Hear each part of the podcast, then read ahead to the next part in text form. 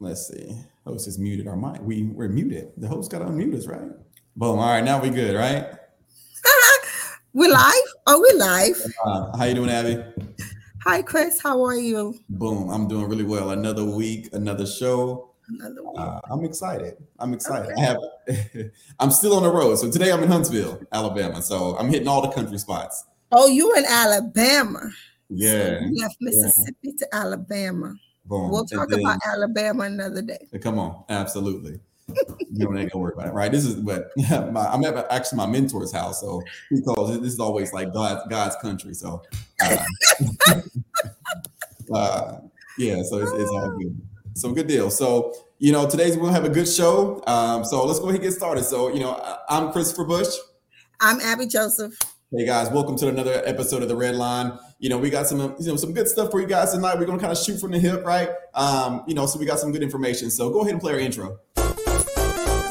That's Hunter.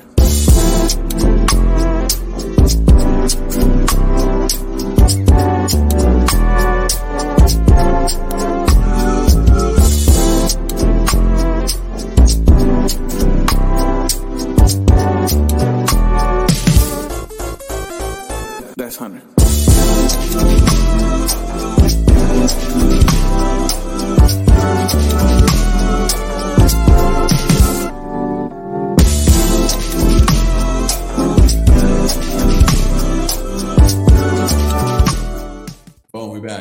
Somebody asked, like, "Where, Chris? Where part of where's my business located?" It's like, so it's located in. Uh, I'm in Gautier, Mississippi. So uh, my office is actually on Gautier Vancleave Road. Uh, if you're from Moss Point, but I used to go to First Baptist in Moss Point, Mississippi. Uh, Miss Payton. Um, so yeah, my whole my mom still goes there on Main on Main Street. So I don't know if you go there, but hey, Miss Payton. Were you born? Were you born in Mississippi, Chris? Yeah, yeah. I was born in uh, Pascagoula, Mississippi, mm. at Singing River Hospital. All right. Um, boom, boom, boom. Yeah, so let's good. So what so what we got tonight? We have a great show for you guys tonight. Um, tonight we're we want to actually um, break down what is um, a deduction, right?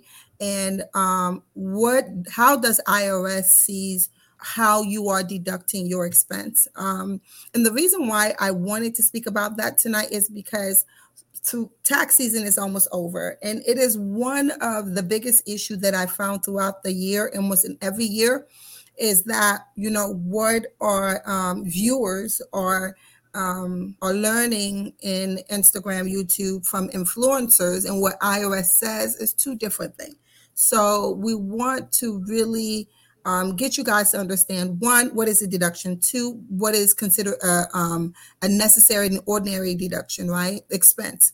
And we want to go over, you know, what is the difference between a credit and a debit. Boom. So you got a full plate tonight.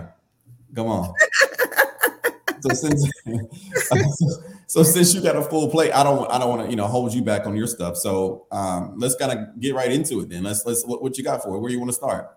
Um, I always want to start with you guys. Let me see. Let me share screen with you guys. I always love to go to irs.gov. So let's go to irs.gov. Let me see. Uh, let's make sure you guys can see my screen. Let's do this instead. Nope. Let's do this instead. All right. Can you guys can you see my screen? Can you guys see my screen? Let me see if I'm. Can you see my screen? Can you hear me, Chris? Yeah, I can see. I can see your screen. Okay, perfect. Guys, I always love to go to irs.gov with you guys. And the reason why is I want whatever it is that we talk about, I want it to be um, directly from IRS, right? So what is what is the difference, right? What is the difference between a let's just say a debit and a credit? I know you guys love um, um, Google University. Um, let's go straight to Google University. Um, uh, a credit and a deduction. That's the word. You hear me say credit and debit. And then what we're going to do is I want you to go straight to irs.gov, right? IRS literally says how credits and deduction works. Um, a deduction can reduce the amount of your income before you calculate the tax owed. It's literally what IRS says right? So how does that work? So when you're looking at your total expense, let's just say my um my total um my um my total income for the year is 100k let's use 100k for an example and i have a total of $20000 worth of deduction well that lowers my um, net income to about 80k right whereas as a credit irs says credit can reduce the amount of tax you owe so the difference is one of them lowers your net income, the other lowers your tax liability. Does that make sense? So um, let's go back to that 100K. Let's just say I owe um, my total income is 100K and I have um, $20,000 um, of deduction. That leaves me with a net income of 80,000 deduction, but I have $10,000 of a credit. Well, whatever my total tax liability is, is subtracted from my total um, liability. I wish I could draw. So let's um, let's go back to that example. If I have 100k, and I want you guys to um, uh, to chin in with with um, if you guys understand or not. So I have 100k, my total net income, um, my total um, AGI, which is my gross income. Um, if I have twenty thousand dollars worth of deduction, that leaves my total net income as eighty thousand, right? And um, depending on where I'm at in the tax bracket, let's just say I owe about ten thousand dollars worth of, of, of tax. Well, with a credit, that ten thousand dollar, right, would be subtracted from whatever my credit is. So your credit is some is subtracted from your tax liability, whereas your deduction is subtracted from your total gross income, right? So, so what, Mm-hmm. Okay, I'm sorry. I was going to ask you like what. Give me an example of a credit. What what would be what would be a credit versus a deduction? Okay, so let's just say um, my um, travel expense is a deduction, right? Mm-hmm. A credit would be um, my Tesla. Your Tesla would be a credit, not a deduction. Why, why wouldn't a Tesla be a deduction? Well, then, because the EV, right, the electro, uh, electronic vehicle is a credit. There's a credit that is being given for purchasing that vehicle. Correct. Right? So, yep. So, can we get a? Is there a situation where we get a credit and a deduction? So, if the if we're buying a Tesla, we get a credit of seventy five hundred, I think, right? But if we're mm-hmm. if the Tesla is in our business name, we will then get a business deduction. So it's not that well, you could it depends on, right? And I'm glad you brought that up. It depends on. It depends on okay, um, are we depreciating the vehicle or are we deducting the expense of the vehicle? So when we're deducting the expense of the vehicle, we're deducting either mileage or we're deducting um, the okay. maintenance of that expense, but um, or the um the um not the payment but either the interest or the finance of that vehicle. When we're depreciating a vehicle um we're depreciating either um the, a percentage of that depreciation can go up to like five years. So you can you can do both right? But it's going to be depending on the percentage. So one of the things that your accountant will ask Chris, is what is the percentage of you using that vehicle for business? So what I find that influences influencers will say is that listen, you can use the I seventy, the seventy nine, um, um, the bonus depreciation. Section yes, section one seventy nine of the code. Correct. But that's, only, but that's, only, if you purchase it, right? But it's not if you lease it. Lease it, leasing no. it does that doesn't count as a section one seventy nine. No, it doesn't. Right? You cannot so, depreciate. You cannot depreciate a leasing vehicle. You yeah. can um you can deduct the finance, meaning whatever the amount that you pay per month on that vehicle or the interest you paid in that vehicle, but you can't depreciate a leasing um, vehicle, if that makes any sense. So again, so remember the credit, right, is a is in a specific amount right? It's a specific amount that um, um, IRS or the government will will throw out there. Like we can use some example of credits. We can use like, say, for an example, my um, tuition expense can be a credit, right? I um, adopting a child, you can obtain a credit. Um, solar, um, using the solar system, right? that can be a credit. A deduction, guys, need to be both ordinary and necessary. So you may say, okay, Abby, what does ordinary and necessary means?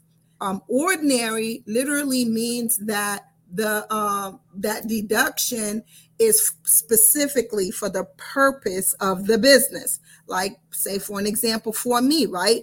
In order for me to run my business, I need to have QuickBooks. That's ordinary. I need to have that, right? Um, and necessary is pretty much the purpose of the business expense deduction, usually means it's helpful or opposed or required. So, what happened is that there was um, one of my client reach out to me this week and say, hey, an influencer says that I can actually deduct my birthday, um, my birthday um, party. And I said, your birthday party. So how do we explain to IRS that that birthday party, right? Let's just say my 40th birthday party, I throw a party, there's 50 of us. How do I explain to IRS that this was business related? So the person individually said, okay, we can make this birthday party a master class. Then call it a master class. Don't call it a birthday party, right? Because then in IRS mindset, we are manipulating, right? Oh, we are yeah. manipulating the law. And that's one thing you don't want to do. Then we are functioning unethically. Gotcha. Right? So you want to make sure your expenses are ordinary and that they are necessary you want to also make sure that um, your expenses are aligned with your business. It's kind of like saying you are a financial advisor, Chris, right? But you went, let me see, what did you purchase? What did you purchase? Oh, give me an example. What, what you went and purchased, okay, you like to play golf. You went and purchased um, a golf cart, right? And you well, said, well, that was for business. And the um and um every um I use it as a business because I meet with my client every day. I meet with my client in this golf cart, right? And we play golf. You're going to have to explain, you're going to have to show proof to IRS that you will never use this personally. Uh, yeah, other, other than me going to play golf. Other than you playing golf with what? with your business partners. Yeah, or clients. Or clients. Same thing as. So, so, so even if I put, well, what if I just put my logo on there? That doesn't make it a business? Well, if you put your logo in there, now it has an identification. It has an identity. Things have to have an identity, right? It's the same thing that, you know, I'll find influencers that say, well, Abby, you know, um, I bought these these bags for five thousand dollars, and I want to be able to um, to deduct this bag. Um, I use it, you know, the way that I look is very important. I use it. Fine, you can deduct it, but you're going to have to show proof to IRS that you will never use it personally. Yeah. So I think there's a fine line, and yeah. we need to kind of like think about it's really easy. You need to ask yourself this question Is this for me or is this the business? Yeah. If you can answer that question, then you're functioning ethically. But if you try to manipulate, because my issue is not necessarily that you are desiring to deduct as much as you can, is the manipulation. Yeah. We it's it's it's a red flag when you're trying to manipulate IRS. Yeah, and, and manipulation is key, especially when there's no documentation, right? So so the thing the thing about it, so if you can say that I'm not manip, uh, manipulating the IRS or the code, it's, mm-hmm. it's that documentation that you that you do with it, right? And I think that's one thing we don't talk about enough um, you know, even as I got started into the business in the beginning, right? That documentation, because you're so focused on, for me, gaining clientele, building portfolios, make sure the investments are going well, right? Doing all the things for the client, mm-hmm. right? So, so, so the second thing is okay, but I got to run a business. I'm not just an advisor, right? That's that's that's what I do, but I run a business as well, right? And those are two separate things. You can be a great artist, but are you great at the business side of artistry, mm-hmm. right? So uh, you know that's the part that's huge, and where you want to have help, and I'm helping your corner to facilitate that. Yeah. So some of the things that are qualified as business income deductions, guys, you one of the big things I tell people is like IRS is public um, just like when you are in the stock market right and you are you are reviewing a ticker. Let's just say you're reviewing apple for an example right? You need to know the fundamental side of apple and you need to know the technical side of apple. So whenever anyone goes out there right and providing you these information it is important that you do your dds you can go to irs.gov you can review it. You know you can google it um, and then go straight and verify it. It's just i think when um, um, terms are important. There's a definition for every word we use, right? So when we say birthday party, what is in our what is in our mindset? Personal. Yeah. This is a personal event. It is not a business event. Yeah. When we say masterclass, when we say webinar, when we say conference. Now, if you want to turn your birthday to a conference and you want to deduct that as an, a business expense, I'm all for it. Do not call it a birthday party. Don't call it a birthday party. So now um, we did have a couple of questions. One of the questions um, um, that someone did have was the one you always provide. It's a question regarding HSA. Miss Emily, what's what's the HSA question? I know you did have that last week. You said. Yeah. So oh, she was. She, I think she was just. She was referring. I don't know if it was a kind of a question in the email, but what I read from it, um, she was just asking, is it a good idea for her to trade out of her HSA? Right. You Is know, it a again- good idea to trade in it or out of it? Well, inside of it, right? It- you know, she's the she, I, I believe she's doing some type of day trading. I believe, right? Emily, if you're there, you can help us out. You can. Um, I don't know if you should. Um, you you can trade inside of your H- HSA. The only thing is, um, your HSA. There's only a specific amount that you can actually roll over for the um, the following year. So you want to make sure that you stay in line with that um, that specific amount. But you can trade inside your HSA. But again, Well, when it comes- yeah, I I mean, yeah, when you're when you're having any account, um, any account you can trade out of, I think it really boils down to like we kind of talked about on previous shows is, um, you know, how good are you at trading, right? If you're not that great at trading, then maybe you probably shouldn't be trading it, right? uh, so I, I think it's as simple as that, right? If not, you you want to say, hey, look, I'm picking great positions. Uh, whether it's ETFs, whether it's individual stocks or combination, mutual funds, however you're doing it, and hey, I'm letting that ride, right? But I think it, it's really about your strategy. And I think even with some of my clients, you know, personally, if, if we want to have a more of a, a active role inside of an HSA, then we can do that. But okay, let that be managed um, professionally, or you know, we can kind of pick some things out. But it's totally up to you on how you do it, right? If you're, it depends on what your skill level is at trading. That, that's all I tell people, right? Any account, trade it, but what's your skill level? Okay. Yeah. Um, so most likely I think Emily is a day trader, so she probably know what she's doing. well, it looks like she's a real estate agent as well, you know. So Let's go. Let's go, Emily. Right. Emily, where, where- I don't know where she's located. Um, so if y'all Where- know- Emily. I think um um Chris asked where you located. Right. She mean uh, she was talking earlier, but it's okay. What other question? What other question did you have on yours? Um list list some um deductions that they can deduct. So we can go over some of these deduction. Okay. Yeah. We can list them. So when it comes to like um that's necessary. Let's go over some um necessary deductions. So um okay, so like as personally your daycare daycare expenses are considered a necessary expense, right? Well, no, let's move out of person. Let's go to the business aspect. So when it comes to your business, right? You have all right, you have if you look um you have your um advertising that is an expense. You have your vehicle expense, you have professional expense, you have um supplies expense, you have travel expense, you have meal um, expense. Entertainment is not a deduction. Yeah. So what what would that be? Entertainment is not a deduction at, at all. You can't deduct entertainment. Gotcha. and this is why too when the when when my client says my birthday party can be a deduction to me that's entertainment right You're entertaining um individuals so entertainment is not a deduction um what else is a deductions um you know continue education if you are a trader um, you already know your subscriptions your trading view is a deduction um, continue education any books you purchase that is related to the business any conferences that you attended any seminars Let those me, are let, me, let me ask you this. So so I know when I was an employee, because there, there again, there's a lot of people that may be employees, maybe don't have a business. So like I was, I would go to a lot of conferences, seminars, books. You know, I would do those things to personal develop as a W two employee. How does that? How how does that help me at all?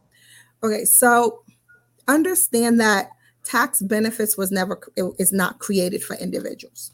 Tax benefits are created for business owners. So you can't deduct those. Absolutely. Unfortunately. So your business expenses, guys, you can't deduct. So here's what you can do on a personal level. Um, you can deduct. So let's just say I have my home office, right? This is my office.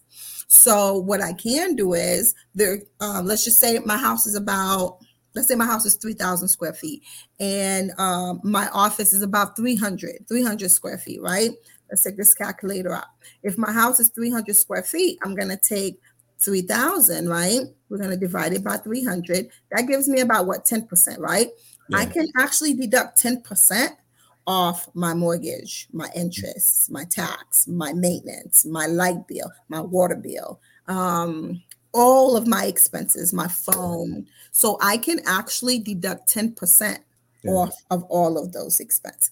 So then you will find people say, oh, you can deduct everything. I think maybe that's what they mean when they say you can deduct everything.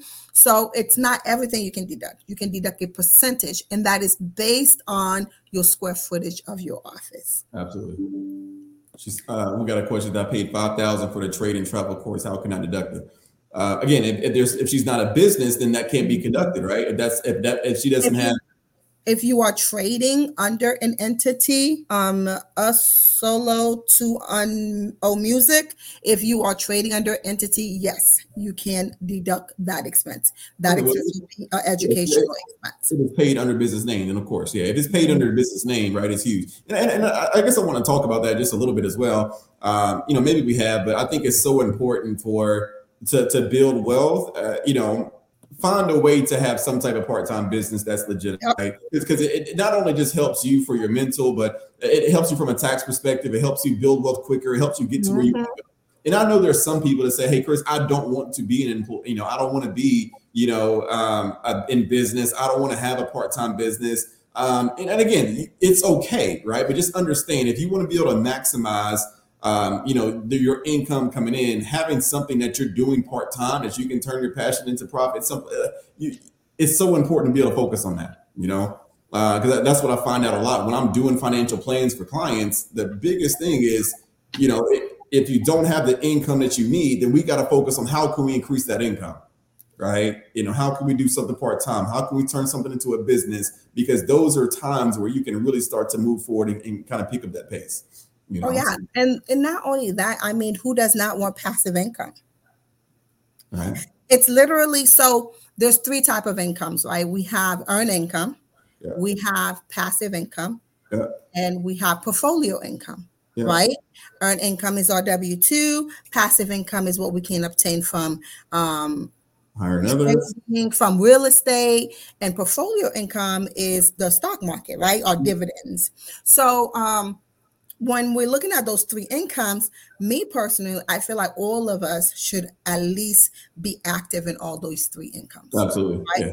So maybe we start off with earned income. Maybe I I started off with a W two, and now with I use that income from my W two to build a passive income, yeah. and then the passive income have created a portfolio income. Absolutely. That makes sense. Yeah. So I think all three of us should. I think those three incomes should be something that, as a whole, you look into. One income, um, if you if one income is is is content, if you content with one income and you make enough to to serve you well, then that's fine. But if you're looking at other ways to invest and build other income, then passive income and portfolio income is an amazing way of building um, um, wealth. Is it paid under a business name? So let's just say, um, Leo, let me see. Let's take that question. Okay, so the question Leo asked is it paid under a business name? So if it is paid in um, on a business name, then yes, you can deduct it. If it's not paid in a business name and it was for business purposes, then you can have your accountant provide you what's called with an accountable plan. And with an accountable plan is it's when we use our personal money, right, for business purposes, and um, and now we need to we need to be reimbursed for that. So you, if you use your personal funds to actually um, for that course, and you are trading under an entity, then request an accountable plan from your um, from your accountant. Can you deduct online trading courses? J. Altamore, if you are trading under an entity, yes. Remember, I said if you are trading under entity or TTS status, TTS status is trader tax status. So if you are trading under um, um, an LLC, S Corp, or C Corp, yes, you can. Okay. Is it too late to change your trading personal to business? I trade daily. So, Char Char, there's going to be some specific questions that I would want to ask you um, to make sure that one, you are a day trader, two, that you are a profitable trader, because then uh, we are in March, right? Um, being that we are in March, we're still early in the year. So, yes, you can actually um, start trading under an entity um, if you meet those requirements. Remember, we spoke about what those requirements are, right? Let's go to, let me see, am I sharing screen still? Let me share screen with y'all. Okay, perfect. Thank you. So let's go to irs.gov. Remember 47 remember we talked about um, publication 475, 420 429, not 475. So you want to make sure that you've met these requirements. If you met these requirements and you are um, and you want to actually start trading under entity, then yes, you can. Right? Then you want to create your entity. Now, write this down. Once you create your entity under federal, state, and county level, right? Um, the state on um, the state level is irs.gov. The I'm sorry, the federal level is irs.gov. The state level is depending on what state you're in and your county level. So once you register your entity, you created your entity, you want to open what's a, a business checking account. Once you open that business checking account, you want to fund the business checking account. Once you fund the business checking account, then you want to go to your brokerage, right? You want to go to your broker and you want to open a business brokerage account. Once you open your business brokerage account, then you want to fund the business brokerage account, but you want to fund it from your business checking account and not your personal account. And then you can start trading under a business instead of trading under um, your social security number. Um, Leo Funkhauser. Sorry, I'm back. no, you're perfectly fine. I've been sitting here just answering questions. So um, I hope that answered a question for you. No, I think it was Char Char. That was your question. Is it too late to change your trading from personal to business? If you meet those requirements, no, it's not. Um, TTS, thank you for iOS Gov. No problem at all. So, yes, do um, read the publication 429. The publication 429 does go over what those requirements are. And if you are eligible, then absolutely. Perfect. Absolutely. All right. So we talked about those different deductions, guys. Remember, on a this let me say, tax benefit was never created. It was at one point created for personal and business, but our wonderful president, past president, had changed that. So, and the reason why he changed that is because he increased the standard deduction. If you remember, um, 10 years ago, the standard deduction was not so high. Um, so what he did was he said, "Hey, listen, I'm going to take away these personal deductions that you can deduct. Remember, you used to be able to deduct moving expense. You used to be able to deduct um, improvement that you've done in your home. Those expense, those deductions have went away. So, um, what was his name again? Donald Trump. so what Donald Trump did was he said, "Hey, listen, I'm going to take away those deduction and I'm going to increase your standard deduction." So because the standard deduction on a personal level increased, now he made it to where the benefits are all for business owners, not necessarily personal. So on a personal level, um, what it is that you can deduct, you can choose two things. You can use the standard deduction or you can use itemize. You can itemize your deductions. And pretty much what itemize itemizing your deduction does is if your personal expense outdo your standard deduction, then you should itemize. But if they don't, then the standard deduction is the best for you guys. That was a mouthful. Look at you. All right. So I know I had a question that I was going to really tap into tonight. Um, one of the questions that I received was from, let me see who was, I forgot who was from already. Well, you can't uh, say the uh, name. Who was it from? Well, you can't say the name. Oh, I can't say who. Okay, so I can't say who from. Okay. uh, someone email. We talked about, you know, hey, thank you so much uh, for what you do. Please, could you explain um, the self-directed Roth IRA and how to set that up? So, so you know, that, I think that's an interesting topic. When it comes looking at self-directed IRAs, whether that's a self-directed Roth, as a self-directed uh, traditional IRA, um, those cannot typically be done, let's say at a TD Ameritrade or Charles Schwab or um, a Fidelity. They typically, you got to make sure you have a trustee attached. So companies like the Entrust Group or Equity Trust, um, there's a couple of them. If you Google, there's like a, a quite a few. Um, I've, I've, used Equity Trust. Um, uh, the, I'm sorry, I've used the Entrust Group for mine um, before on transactions. So what a self-directed IRA is, how it works differently than a Roth or a regular traditional is just the asset class. Okay. Mm-hmm. Traditionally, if you open up a traditional Roth IRA or Roth, um, I'm sorry, a Roth IRA or a traditional IRA, you're only going to be able to do stocks, bonds, mutual funds, those type things, right? So, so with, with the self-directed, now you're really self-directed that money into whatever asset class that you want to have. So that's allow you to get more diversification. Okay. So, for instance, I'm actually working with, um, you know, a client right now that he's retiring, but he's still working, right? So he retired. He's going to have a decent sized pension. He's going to have a lump sum but he loves to hunt. Okay. Uh, so one of his favorite things is that so since he loves to hunt, uh, he wants to actually use a portion of his lump sum that he's getting from uh, from his job, from his pension. He really wants to use that money to actually purchase land, right? So he can actually then hunt. He can lease it out. Um, he can focus. You know, he's looking at the mineral rights. We're looking also at the timber that he can sell from that land, right? So he can actually buy that land inside that IRA. Okay. So we can roll, you know, again, it's typically done when people have a lump sum of money or money coming from a previous job or a lump sum that's, you know, pre-tax money that you can kind of put in there or after tax money if it's a Roth. But remember, mm-hmm. the contribution limits are still the same. Okay. Right. So you still can't contribute more than that 6,500 a year if you're under the age of 50 years old. If you're over the age of 50, you can do 7,500. The monthly contributions are still the same. I'm sorry. The yearly contributions are still mm-hmm. the same, right? But it's about what what you're able to roll over inside that IRA. Okay. okay. So in this case, you know, he's getting close to like $192,000. So, you know, of that, he said, well, Chris, maybe I want to lose 50,000, use $50,000 of that to invest inside of a self-directed so I can buy this piece of land. But okay. just remember, when you're buying assets, right, mm-hmm. inside of an IRA or a, a traditional IRA or Roth, self-directed, again, those profits have to go back to the IRA, right? So let's say you invest in real estate. Okay, mm-hmm. say, hey, look, I want to buy this property for a hundred thousand. I use my, you know, my traditional or Roth IRA.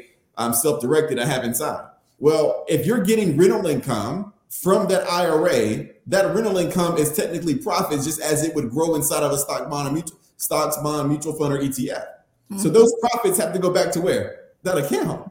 Okay. Right? You can't just say, "Oh, since I invested in real estate, I can pull that those profits out and put that money into my bank account." Right? Even even if it's a Roth. Correct. Yeah, because it's remember, so it's so well. I'm to take that back. Right. So in, in, inside of a Roth, there's there's ways that you probably can and be not be penalized, unlike with the traditional IRA, right? Because yeah. again, in a Roth, you can pull money out. Yeah. Right? So you hold it for the first five years. So yes, you can't actually pull money out of the Roth side. Um, and you can still do it from a traditional side, but understanding the tax implications, they yeah. don't go away. That's they the whole. The tax implication of that do not go away inside mm-hmm. of a traditional or Roth, right? So if you say, "Hey, look, I'm pulling, I'm putting the money in and taking right back out," Roth, you're going to get that 10% early withdrawal if you're not 59 and a half, and, mm-hmm. and if you have not held an account at least been open for at least five years, right?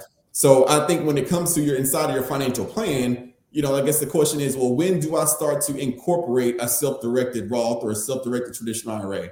Um, yes. It's really going to depend upon, again, your entire financial plan, right? Because I don't want somebody to get stuck into investing into a traditional Roth self-directed, and they may need to start getting income from that account, but maybe the real estate has not been developed, or they bought land and they can't sell it, right? So it's not, a, it tends, tends to be less liquid sometimes, depending on an asset class but it gives you also more diversification, right? Other than just stocks, bonds, mutual funds, ETFs, right? Um, so again, it, it's definitely a great way if somebody's in a real estate game or land, if you want to buy precious metals, uh, you know, that's a way that you can do crypto inside of a self-directed IRA. Um, there's multiple different ways that you can use that self-directed option. Okay. Actually, we have a client that um, he had a lump sum in a 401k and didn't know that he had. I love mm-hmm. telling this story because I love um, I loved how we helped him. And um, what we did was we um, we converted the 401k to a Roth, and he was trading under the Roth. He was trading cryptocurrency under the Roth. So what he did was we created we created an entity for him. We created an LLC. The LLC owned the Roth, right? And then he traded under under um, the LLC and the Roth. It was nice. There it is. And then that that all the um all the gains was Tax free. Yeah. and not So, only tax free, but it was protected as well too. Because you look, you know, when that LLC, you know, protected his personal assets. Perfect. Again, guys, there's I mean, there's so many different ways so that we many can do that. So, right. So, I, again, I really think that you know, self self directed IRA, they have their place, and again, it's really dependent upon your overall financial needs. I just wouldn't just say, hey, look, I got six thousand dollars. You know, I'm gonna put I'm gonna put money into a self directed because there's also going to be higher fees typically from self directed options um, um, um, uh, options of IRAs because you got to pay a trustee right? So it is going to be typically hi- because again, if you're doing self-directed, now there's more paperwork, there's more documentation, there's more involved than just doing paper assets. So people have to just be careful on, hey, I got to work with a credible company that is good with the documentation of this asset that I'm putting inside this self-directed Roth or traditional to make sure that I'm hitting all the levers and I don't get caught from a, uh, a tax perspective from Uncle Sam and all that good stuff. Right? What would be a decent amount? So I would say eh, that's kind of that's really kind of hard to say a decent amount, but I mean at least to cover whatever asset that you're getting, right? So maybe 25,000, 50,000, right? $100,000. It's it needs to be a decent amount there, Okay. right? There's not you know, if you're trying to buy gold, you know, 1 ounce of gold for, you know, I don't know, you know what the price of gold is right now, 1400, 1700, right? Okay, I'm going to put 11 just it's I don't think it's worth it, right? You might as well just kind of buy the gold ETF or you know what I'm saying? So it, it- I feel like it needs to be for a decent sum um, on account. How can you transfer your 401k to a Roth when you can only deposit um, about 6k a year? Just curious. So remember, there's only a, when it comes to retirement accounts, Roth or IRAs, the, the it, it's you only can contribute $6,500 a year, but you can roll over a billion dollars into a Roth, right? you know, so there's no there's no limit of how much you Yeah, can roll limit. Yo, account. Yeah, it's just in a single Convert. year into an IRA, you can't contribute Yeah. that money. So a rollover is not the same as a contribution. yeah. Okay, so yeah, so So you have contribution, distribution, rollovers, um, but he had he had a good two hundred and fifty thousand dollars sitting in his four hundred one k. So Yeah. what now? Was he taxed when he did the conversion? Yes, he was, but Yeah. that was the last time that he was taxed on it. So taking that two hundred and fifty and trading crypto, he made a good lump sum from it, and now it's sitting on his Roth.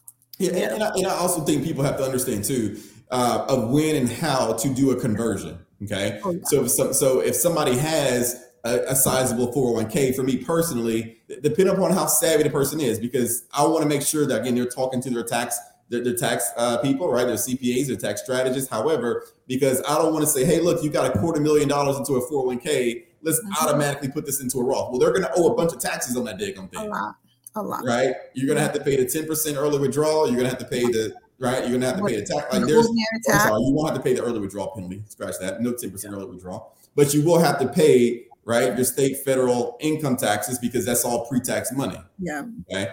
Um, so there's ways that you can do conversions of your 401k or traditional IRAs to where you're converting it up to that next tax bracket, right? Mhm. So that way you're not taxed more on that new money. So there's a couple ways that I use uh, different programs to really look at somebody's full financial plan to say, okay, should they do a Roth conversion? When should they do a Roth conversion? And in your case, they understood the strategy that you guys Yeah, put in. the time timing is everything. Timing is timing everything, is right? So when when your accountant or your tax strategist is doing tax planning, which we will speak in the future, probably in the next month or two, when your tax strategist or your accountant is doing tax planning, one of the things that he or she's going to look at is projection, right? Yeah. They're going to project to see what your end year looks like, and if they can project, say like we're looking at a um a low tax liability, right? That means we have a high net income. Um, th- I mean, a low tax liability.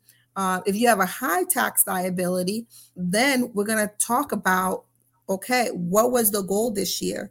If the goal this year was for you to convert your 401k, and you have a low tax liability and say, hey, let's wait till next year, right? Let's wait till you have a high tax liability, then let's convert because that's going to be income. IRS going to tax you on that as income, right? So yeah. we're going to say, let's wait. Let's wait for you to do this conversion. So timing is everything when it comes to um, taxation. When you plan, it's going to, um, that's why too a lot of people they'll come to me in december and january and it breaks my heart because it's only so much that i can do. It's really small. What i can do in december and january is very small. But if you come in to me in january but it is for the current year then there's a lot we can do because Absolutely. then by June, July, we're planning, we're projecting, right? And um, and if we can pl- planning is everything, guys. Plan- tax planning is is more important than taxation, than actually tax yeah. completing your tax return. Yeah, and it's like we just said, I guess on a previous show. I think this was your first show. Um, you know that tax planning really comes into play when it's um, a business versus just a W two employee, right? Yeah. Uh, so it's told it's really different. So it says, okay. hey, is, is there a certain amount you should have um, for this conversion? I mean, it's it's it's dependent upon. So when you're doing a conversion, right, a Roth conversion, it's going to be dictated by your overall income and what current tax bracket you're at, right? So if you're at a 24% tax bracket, right, because right if you're because if you're on a 24% tax bracket but mm-hmm. we do a Roth conversion. I don't want you to, I don't want to put you into the next tax bracket. That would be what 28, 32%, right? we don't want to do that. So I want to stay at that 24%. So I want to, I want to convert only as much that's gonna gonna not put you into the next bracket to you do tax anything more. Right. So that's all dictated by your personal income, your personal situation. So there's not like a flat number. It's really based on what you have, what your taxes say. So for me as an advisor, when I'm doing conversions, I also it's not just about my decision. It's also I need to make sure that me and your CPA or your tax strategist, we need to be in cahoots. We need to understand, hey, if I do this for this client, what is what is their effect? Correct. Right. So that's why like building wealth is really a team sport, right? To where you should have multiple professionals come together to make sure you're making those right decisions. Is not just saying, hey, look, I'm listening to this one person. They said do this. It don't work like that right? It, it will. It should not work that way. Right? It doesn't work like that. You know, I always say, hey, you know, we always say, hey, talk to your advisor. I'm always like, okay, talk to your accountant, right? Talk to your CPA and then let's or let's us get on a conference call together to make sure that happens right? and what chris is saying is so important because you guys you have no idea how many times i will tell my client okay um, give me a um, couple of days let me speak um, to um, one of my colleagues that is a financial advisor and see how this will work. Or you have no idea how many times I'll get a phone call and one of my colleagues that are financial advisor be like, hey, Abby, this is the situation with my client. How will this affect their taxes? Remember, guys, I always tell you there's three people that you guys need to have. If you're building generational wealth, you need a business attorney or you need an attorney you need a financial advisor and you need an accountant that understand the industry you're in and that understand how to strategy strategize your situation. So it is not a one person game. Your um, your financial advisor may say, "Hey, let's roll over this fifty thousand dollars you have," and then um, from your um, traditional IRA to your Roth, and then um, end of the year you go to your tax um, accountant and your tax accountant say, "This is how much you owe," and you're like, "Why do I owe this much?" Well, that's because you did your rollover, right? That's because, and now because it was not some type of planning, some type of communication between your financial advisor and your account. This is why we we made this show like this. This is why we have a tax strategist and a financial advisor. Yeah. Because both of them are so important in order for you to be able to build generational wealth. Yeah. So let's look at this another. Well, Emily just asked another question real quick. She said, um, "Is a roll is a rollover different than conversion?" Yes. A rollover just means, hey, look, if you have money from a 401k, you're rolling it over to an IRA, right? Or if you say you have a Roth 401k, you're rolling it over to a Roth IRA. That would be considered a rollover a, a transfer would be considered, you know, hey, I'm transferring from one IRA to another IRA. That's a mm-hmm. transfer. Mm-hmm. It's not coming from an employer sponsored plan, right? A conversion is, hey, I'm going from traditional IRA and I'm converting it because the taxes are different. I'm converting it to a Roth, right? Traditional IRAs are typically tax deferred. Roth IRAs are tax, they grow tax free. So most of the time, you're going to have an IRA when you have more pre tax money inside that account. So if I take pre-tax money from my traditional IRA and I'm and I'm converting it to a Roth IRA, I'm paying the taxes, right, on whatever's in this traditional, and I'm converting it or making a conversion to the Roth. So those things are different. Okay. Um, yeah, when you're going from a pre-tax account to an active tax account, that would be considered a conversion. I guess that would have been an easier way to, to say it. Um, made it sound more complicated. It's, it is. Uh, no, you didn't. You uh, didn't make it complicated. Is a past employer annuity taxable? Fed and New York State under 62 and still working. Hmm. I guess I don't understand it. I'm going to have to pull this one up for you. Well, I, think, I, think, I, think, more information needs to go into the question because uh, no, a past, um, past employer annuity tax. One zero. Well, if, if you anytime you have, let's say, is it a TSA, a tax, right? Is it a what, what type? Is, so if it's, if, if it's anytime you have a um, a retirement plan, no matter what type of retirement plan that you have from a past employer, right? Yeah, it's taxable. Uh, right? right? Yeah, it's yeah. If it's using pre-tax money, you're going to be taxed. So it's not 50. It's not under 52. It's 59 and a half. So at 59, if you're over 59 and a half, you don't you don't get the 10% early withdrawal penalty. However, if it's using pre-tax money, anytime that growth you pull money out, you will have to pay state and federal taxes. Mm-hmm. Yeah, you will. You will. Um so, right? so so it's not yeah, it's 59 and a half. You don't do the early withdrawal penalty after 59 and a half, if it's pre-tax money on the growth and the balance, right, you're going to have to pay state and federal taxes on it. Mm-hmm. Yeah. Um, if you want more information, I would say um, read, um, go to irs.gov and pull up topics for number 410. It will literally go over in detail for you. So, um, but yes, to answer the question, um, Chris just answered it. But yes, you would be taxed on the federal and the state level. Yeah, yeah, yeah. Let's see more. Boom. Any other um any other questions we got? We're taking some some live questions today, I guess. Anybody have anything else? we stop. Nothing else, I guess. Let's see. All right, today was good. We answered a lot of questions in here. Yeah, yeah, and you know, so, I mean, that's why we really want to give people a chance to ask a question. That's one thing that's huge. So uh, yeah, so if, if, we don't have any additional questions tonight, um, we got a pretty big show that's going to be next next Wednesday. That'll be exciting. i am going to have a full presentation uh, for next Wednesday. Kind of go over some higher level uh, advanced planning activities. So I'm kind of excited about that. And then since we're entering the new month, tax planning, right? you want to do tax planning? No, I don't. I, well, I'm not going to do tax planning. You doing tax planning? I'm not going to do tax planning. Yeah. Y'all see, I'm trying to get Chris to do my job, y'all. Come on, we're trying to uh, have, have me in trouble, right? So yeah, so next week will be pretty. We're pretty. We'll be pretty good. Um, I'll again, I'll do a full presentation. Um, you know, going over advanced planning, what that looks like from an investment standpoint. Uh, we're kind of we're going to touch on in April. I want to do portfolio allocation. I want to um, get um, I, I really want to get my partner in with me to, so we can kind of I have a couple questions on infinite banking. You said what? Oh, also guys, if there's like a specific um, guest that you guys would like for us to bring in to the show, email us. Let us know. Yeah. Chris knows everybody, y'all. Come on, we can we can get them on. So and oh, if you guys have questions, don't forget to um, send us an email. Right. So can we put the email on the screen for us? Can you put the email on us? He's like, what email? you email? Right, it's uh oh, there, it is. Oh, there it is. awesome.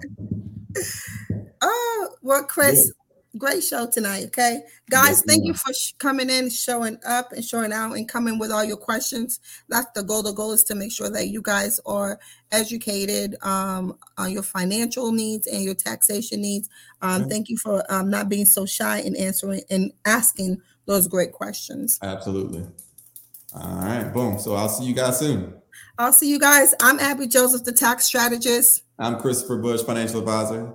And thank you for joining us in the red line. I'll see you guys next week. Take care.